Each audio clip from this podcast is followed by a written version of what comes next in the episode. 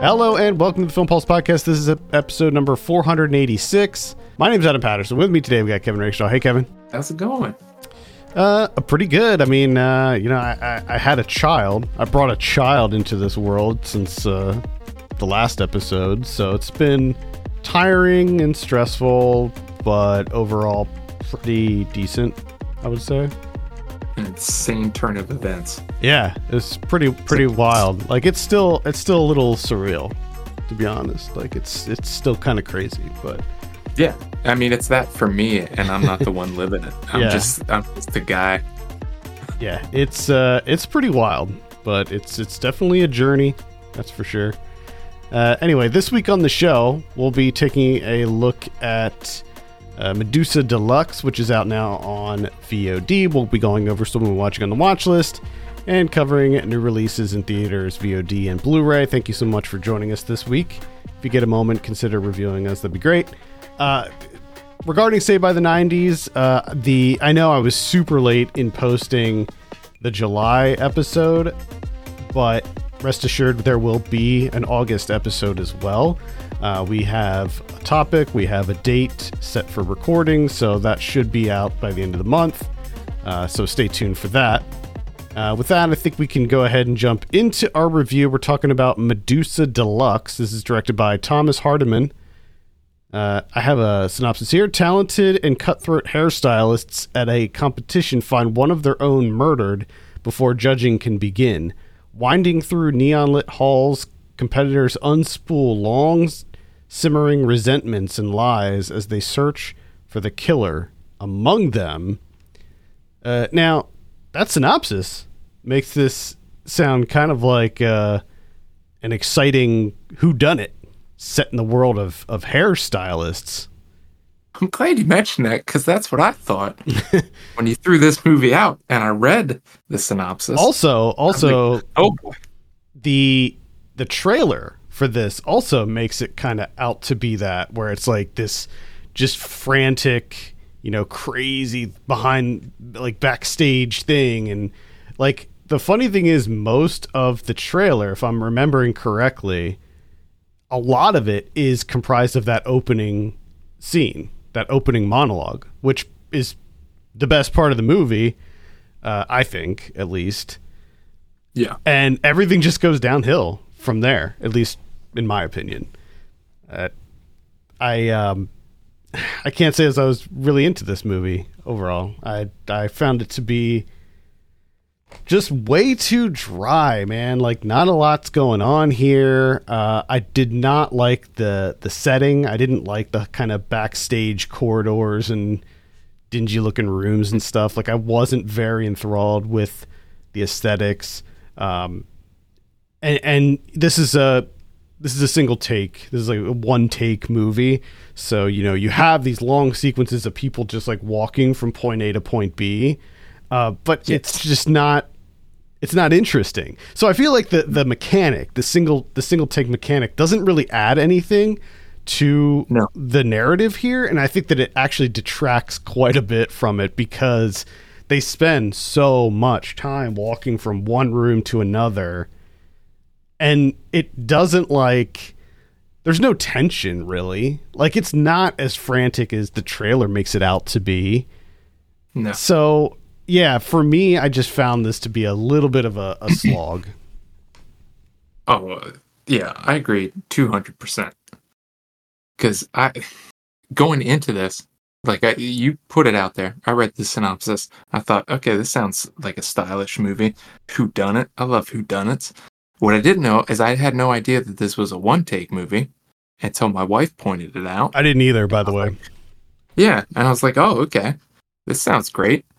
But I 100%, no, 300% agree with you in terms of it actually detracting from the movie because it is that.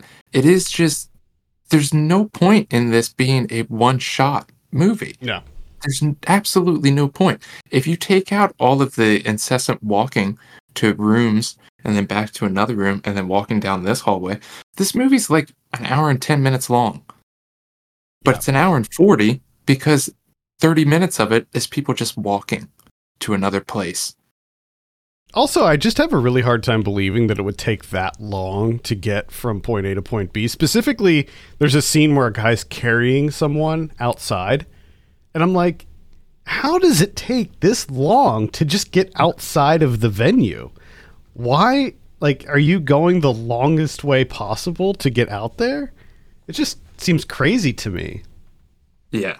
I just there's nothing in terms of the the one take. Nothing about it is like, ooh, this is exciting. Like I'm glad that they did this. Yeah. All of it was just like, oh, you could easily cut here. Which of course there was numerous times where it goes completely pitch black and you're like, yeah, I'm sure you're cutting there anyways. Like what the fuck is the point of doing this? Yeah, it, it just didn't. It really. There, there was really nothing here either, aside from some of the the dialogue that I think was even impressive to capture in a single take. Like some of the per- the performances were good, and some of the arguments and stuff. And I thought that there was like a little bit of a kind of a scuffle that happens. Again, you see it in the trailer. That was shot well. Like they were able to like quickly add makeup and stuff when the camera moved away. So that that was kind of impressive.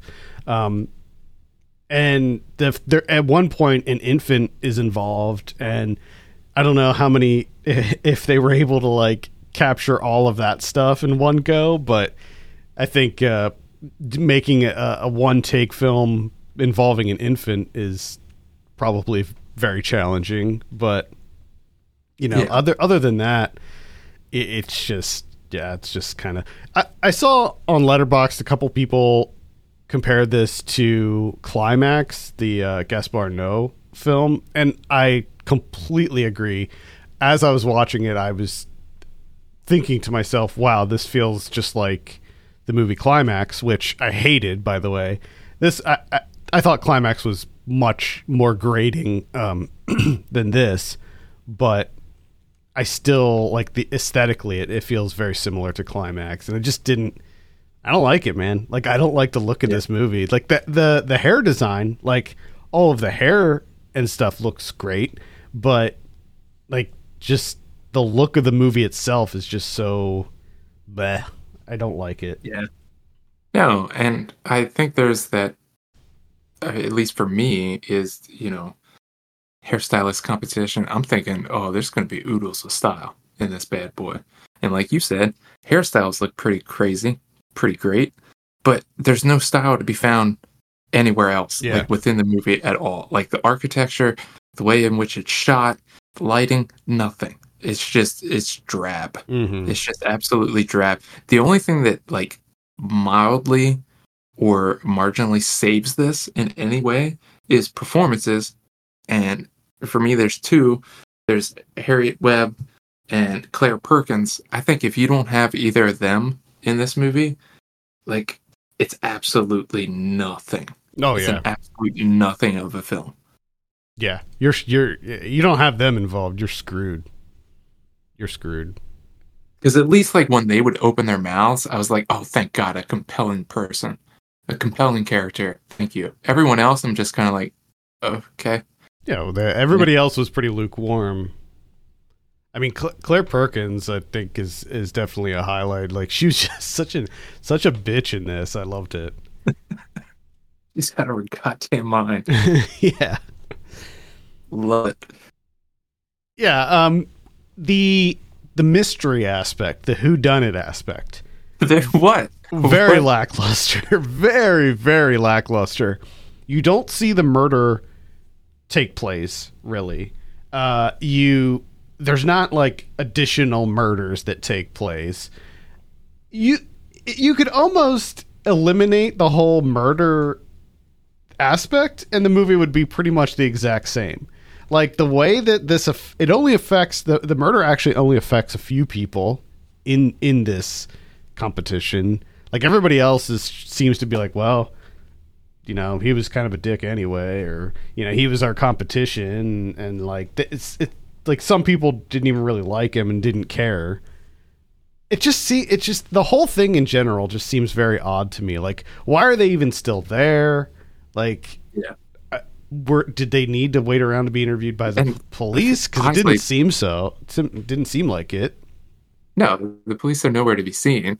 And like no one wants to be there. They're all just like, when can we leave? Yeah, And even when you do get kind of like the answer or whatever to the who done it, it just it Oh felt my God. so unbelievably tacked on at the end It was- it's like, okay. it did. It, it barely even made any sense. Like it was just like the most uh, lackluster uh, resolution. Where when you fi- when you find out everything, you're just like, that's it. I just spent Yeah. 101 minutes to get to this. Like, come on. It just it doesn't go anywhere. The the sort of eh, the thing the thing that ties it all up at the end, like the final the final scene, feels like a nothing burger as well. So at the end of the day, I'm just not even sure what this movie like why it exists. Like I just don't feel like I need this movie. There just wasn't anything to it. Yeah. And I there's a part of me that wonders like if this would have been any better without the single take. Because I think like the single take to me kept drawing attention to it, to the fact that it was a single take. So much of it is just people walking, where you're just like, okay, this is just detracting from like the actual film that you're trying to make. Like maybe if you just had cuts and editing, this would have been better. I think you. I think. I think you do have something there because I think that you would have been able to control the pace a lot more. You, you'd be able to tune the pace a lot more if you if you just had regular cuts. And the other thing is like I don't I don't know if the single take was supposed to if it was supposed to be designed to show the chaos backstage, you know, the, the how frantic everything was and how stressful, but it, it actually did the opposite. It made everything just feel kind of boring whereas if you had the ability to do cuts and stuff, you could be more frantic with it, you know, and do very short takes and stuff or sh- short cuts and make the make everything feel more kinetic and tense Yeah. if that's what you were going for at least. Yeah, because I, ne- I never once got the feeling that oh it's chaos behind the scenes. It just felt like a bunch of people waiting just sitting around that they could arguing. leave you know? Yeah that they could leave. Like god we have to wait for the police and then we'll finally get to go home. And, and the thing is like like a lot of the conversations didn't really feel like they went anywhere or, or had any substance either. Uh, there's like one kind of don't know if I'd call it shocking, but there's one thing that happens at, at some point, which as soon as as soon as sh- she lit that cigarette, I knew. like I just knew. Oh, yeah. I was like, oh, okay. Um, Yeah. but also like she has to walk like ten minutes to get to a place where she's gonna smoke, and I don't know. It's yeah just, probably not the best best place to smoke yeah, it's just a weird. Like, why walk that far away? I feel like an exit to the outside would probably be closer. Uh, anyway, I yeah, I, I was disappointed with this one. 100% All right, so that's what what did, did what else did uh, Tom Thomas Hardiman do? This is his feature debut from the looks of it. yeah Huh. Yeah, uh, you know, keep at it, Thomas. Keep at it. Did a bunch of shorts before this, which I haven't seen, but I mean, it, it it's not like dog shit or anything. It it it's just is this an A twenty four? It said A twenty four on the trailer, yeah but but i don't i don't remember seeing that I didn't see it. yeah, the opening and I'm looking at the poster, and A twenty four is not listed anywhere on it. That's that's weird. Maybe A twenty four was like international release or something. maybe Anyway, this is one of those where they're like uh it might, yeah, maybe it was one of the A24 swept under the rug type of ones. Charles, Charles Swan syndrome. yeah. Oh, it says here distributors A24 theatrical. Hmm. And US, US the- theatrical. So maybe looks like Mubi Mubi handled the VOD, so that's probably why we don't see the logo. Yeah. Anyway, all right. That's Medusa Deluxe. Kevin, what are you gonna give it out of ten? No, I would give it like a like a three. Uh, yeah, I'm. I'm not like maybe a. I, I'd say a three also. Eh, two and a half, three, somewhere around there for me. It's just, yeah, very disappointing. I was actually kind of excited for this one. I was too. All right, uh, let's move on and talk about some of what we've been watching. Uh, I saw a few things uh, over the last couple weeks. Uh, the first being, uh, I'll start with the big ones, I guess. I saw The Flash. This is out now on VOD. I don't have a lot to say about it. I didn't think it was very good. Uh, I continue to feel like I'm over the whole superhero movie thing. This is directed by Andy Mis- Mus- Muschietti. Uh, he's the guy who did uh, the It the It movies, It and It Chapter Two, and he did Mama. Weird choice uh, to have this, you know, horror movie director do the Flash movie. Not sure how that worked out, um, but yeah, this one is it's just not very good. The I, I pretty much mirror what everybody else has said about this. The CG is god awful. It's like some of the worst CG uh, I've seen in a big big budget movie for a while. Um, the movie itself is meh. Uh, I like the fact that they brought Michael Keaton back as Batman. I thought that that was really cool, and he's in it way more than what I expected. Like he's actually kind of one of the main characters, which was cool. You got to see him be Bruce Wayne. You got to see him be Batman. Uh, you got to see like the old, you know, the Burton Batmobile and the the uh, whatever the hell the what's the I don't know Batwing, whatever the the jet Hmm. thing is called. I think it's called Batwing, um, and the suit and everything. Like so, that was really cool. But everything else I thought was not anything special. So, eh, I don't really recommend it. You know what I recommend? What? Sleepaway Camp. Oh hell yeah! You finally saw this. I did. Now- 1983. Robert Hiltzik. Now, if I remember correctly, you were somehow able to avoid the twist at the end. Yeah, Correct? I no idea.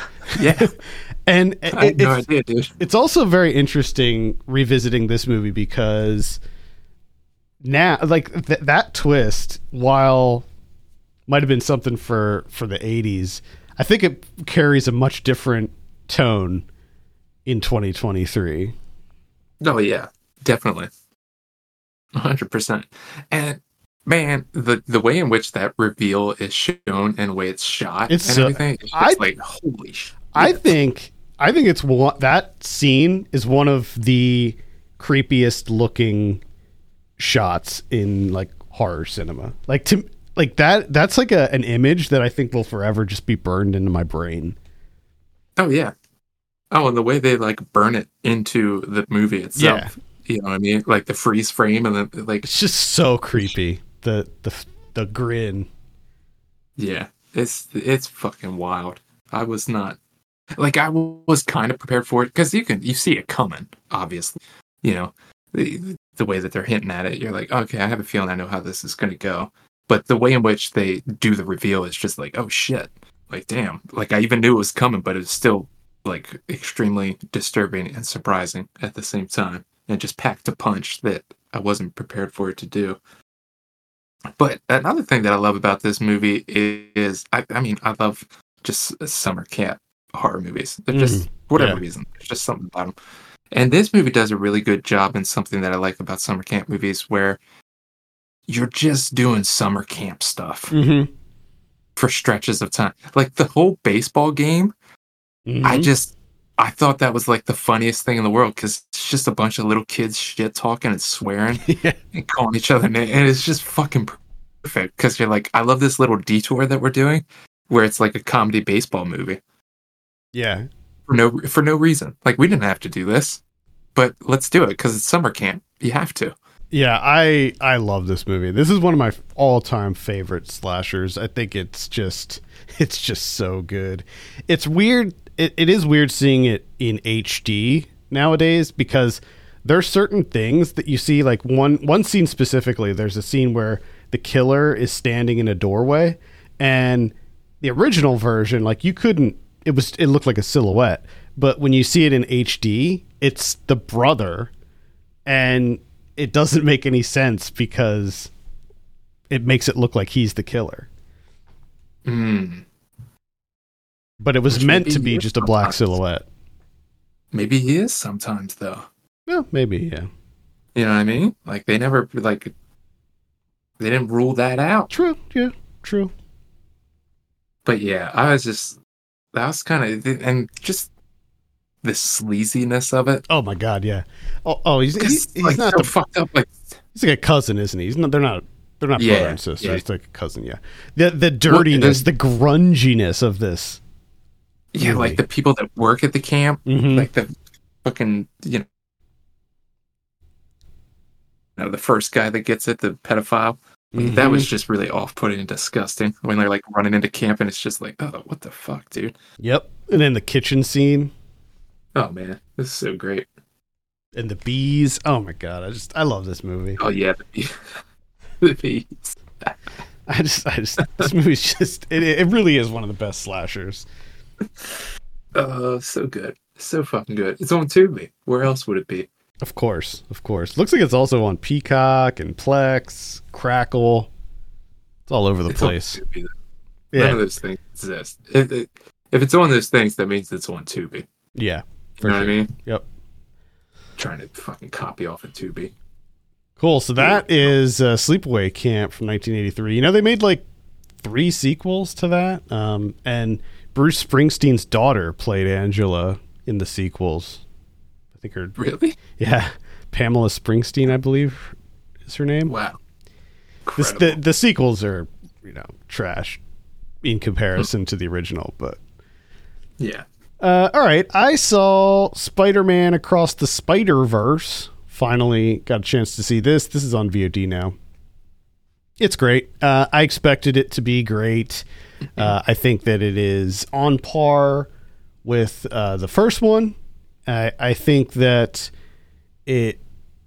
I think it it just kind of ratchets everything up even more. Like the animation in this one is even more kind of stylistic and experimental. Like they bring in 2D animation, live action, Lego. They they just I mean they throw everything at this one and uh, it's just you know it's just like the first one only more and that's all I could really want.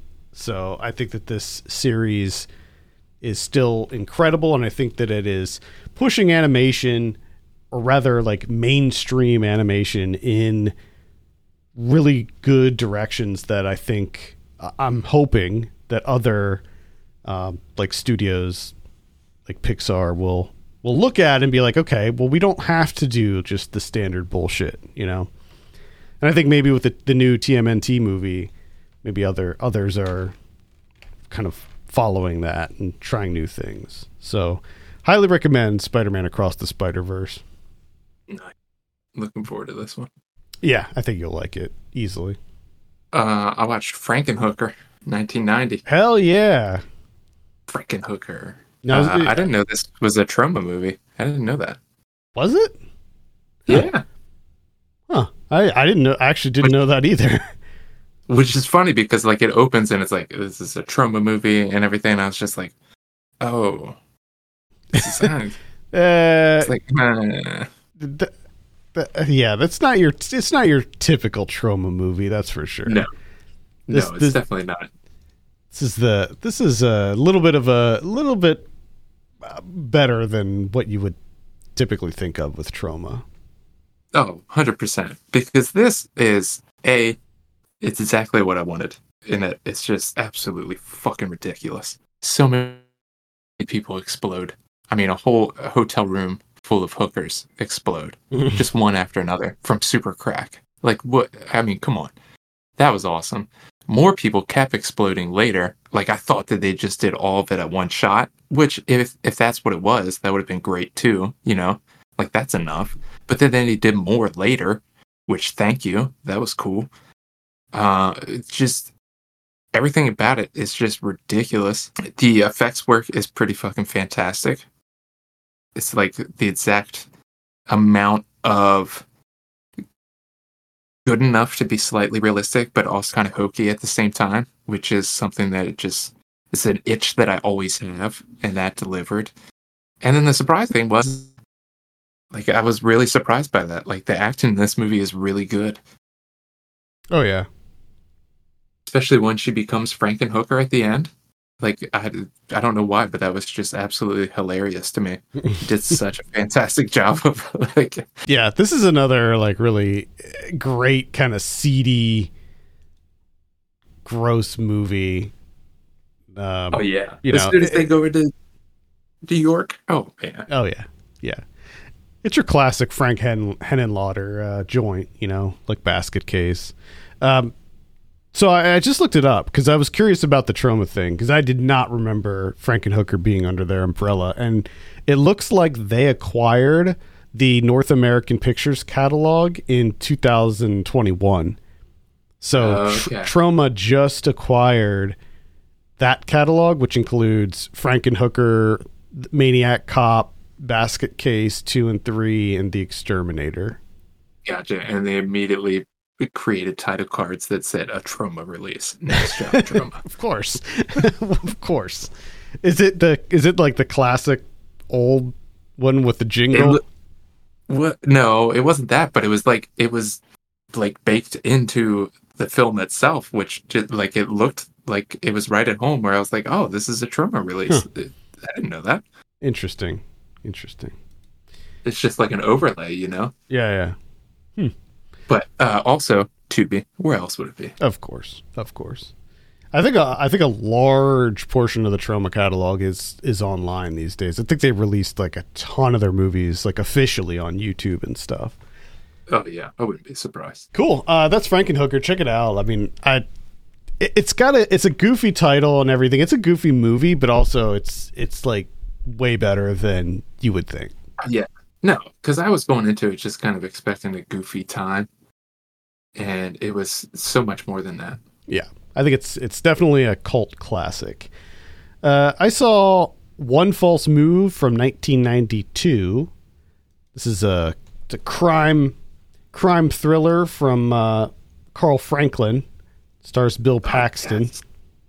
Oh, I've been wanting to see this movie. I'm looking forward to hearing what you guys. Yeah, say. this is uh this was recently brought to Criterion, right? Yep. So um, this is Bill Paxton plays this like small town uh, cop who gets gets involved in this like kind of like a big big case where uh, Billy Bob Thornton and uh, his girlfriend Cynda Williams and and another guy. I believe is this Michael Beach? Am I? Um, I, I didn't neglect to look it up. Apologize. Apologies. But these three criminals uh, end up killing a bunch of people, like six, six, seven people, stealing a bunch of coke, and then hitting the road.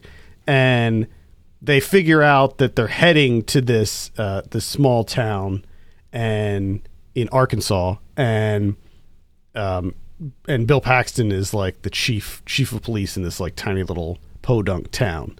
So he has to join up with the LAPD and the FBI to try to try to bring down these these three criminals.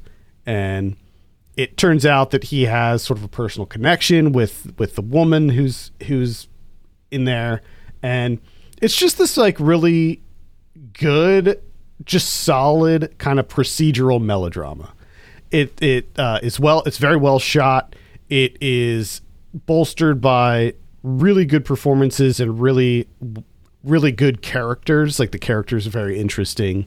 Uh, so and, and i don't know man. Bill paxton is so good in this.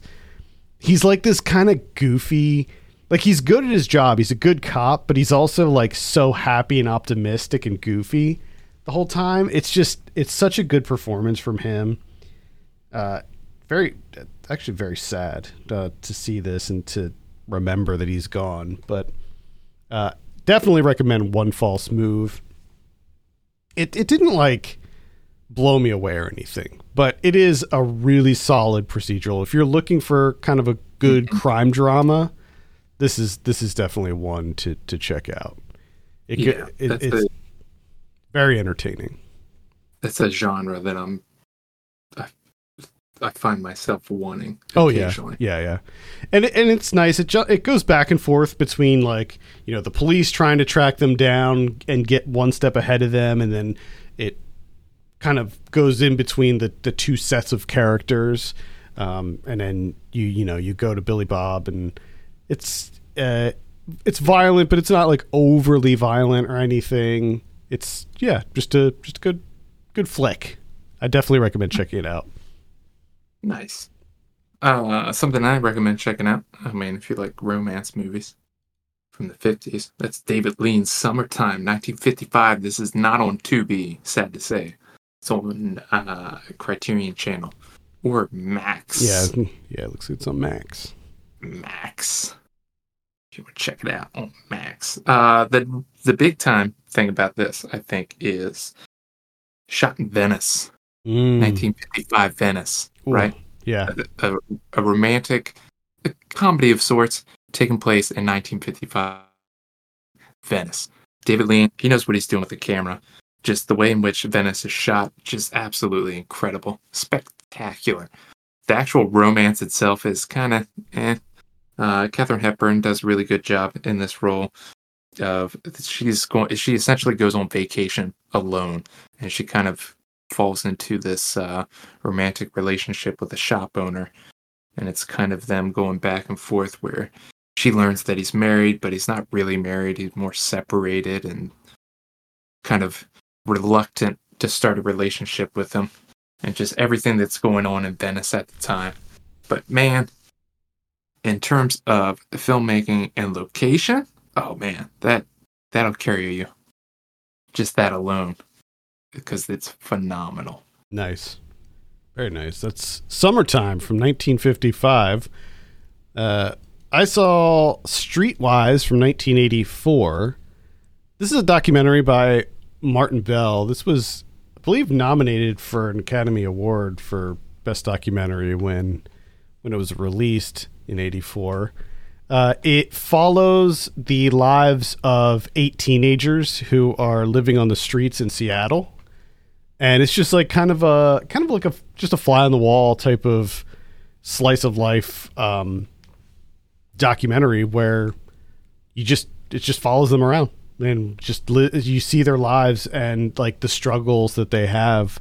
Uh, one of the main characters that that the uh, or subjects that the film follows is this uh, 13 into 14 year old girl named Erin Blackwell. She's a working as a prostitute on the streets. Um, it's a, it's a beautifully shot film. I mean, this movie is just gorgeous. If you're looking for like you know that city grime, that '80s city grime, like this this movie is is it, man. In addition to just following these kids around, there's just a lot of like extra stuff, like just showing random people and things that are happening in the city. You know, it's one one could even say that the city is a character in this movie. And it's uh it's great. Like I absolutely love this documentary. It was fantastic. It's easy to see where like kind of future um documentarians would get their inspiration from like um uh, her name's escaping me right now. The Bombay Beach director um Mm.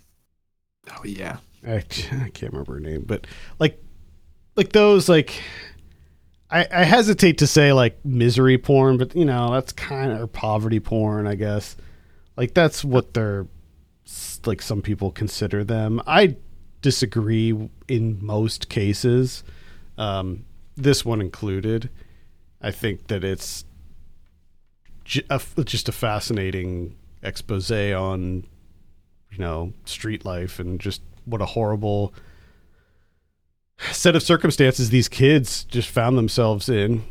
Um, and then piggybacking off of that, I saw uh, Tiny: The Life of Erin Blackwell, which was the follow-up documentary that that they created 30 years later. So this one came out in 2016, and they catch up with with Erin 30 years after this documentary, the the original, and just sort of see where she's at in her life. Um, a lot of the subjects of the original documentary unfortunately passed away. One of them p- uh, committed suicide while they were still making the documentary, so that that's in there, unfortunately. Um, and uh, the, sequel or follow up, I guess, it, it's nowhere near on the same level. Like this, this one is just. It almost feels like. Uh, like a made for TV movie or something, which interestingly, they did do like sort of a made for TV movie in 1990 with Erin Blackwell as a follow up, but it wasn't these filmmakers. It was like 2020 or like one of those shows. Um, this okay. this felt like maybe a step above something like that. It was just nowhere near the same level of artistry as the original documentary. It felt more like a, you know, just like a "Where are they now?" type of thing. Uh, I mean, it was still interesting to see where where she's at now, and and at least she's still alive. Um, she's still struggling, but you know, she's still alive, which you can't say about a lot of the people that were featured in that in the original documentary. So, uh, Yeah. e- either way, I, I do recommend checking this out. I believe that Criterion has both movies together. I think it's like a two like a two film thing. And also on the bonus features, they have uh, an interview with another one of the characters or, or people who made it through. His name was Rat, and uh, they do it. They do like a short interview, fifteen minute interview with him on on there as well. And I think that you can watch that on the Criterion channel as well. Okay. So yeah, recommend Streetwise. Just know, I mean, you should know going into it that it is a very tragic and horribly depressing film, but it's still very fascinating at the same time. All right, let's take a look at what we have in theaters this week. Got a couple of big ones. We got Strays, which is the Will Ferrell, the dog talking dog one, hmm potty mouth dogs. Oh boy, they swear. Yeah, they drop f bombs. Those pups are dropping f bombs.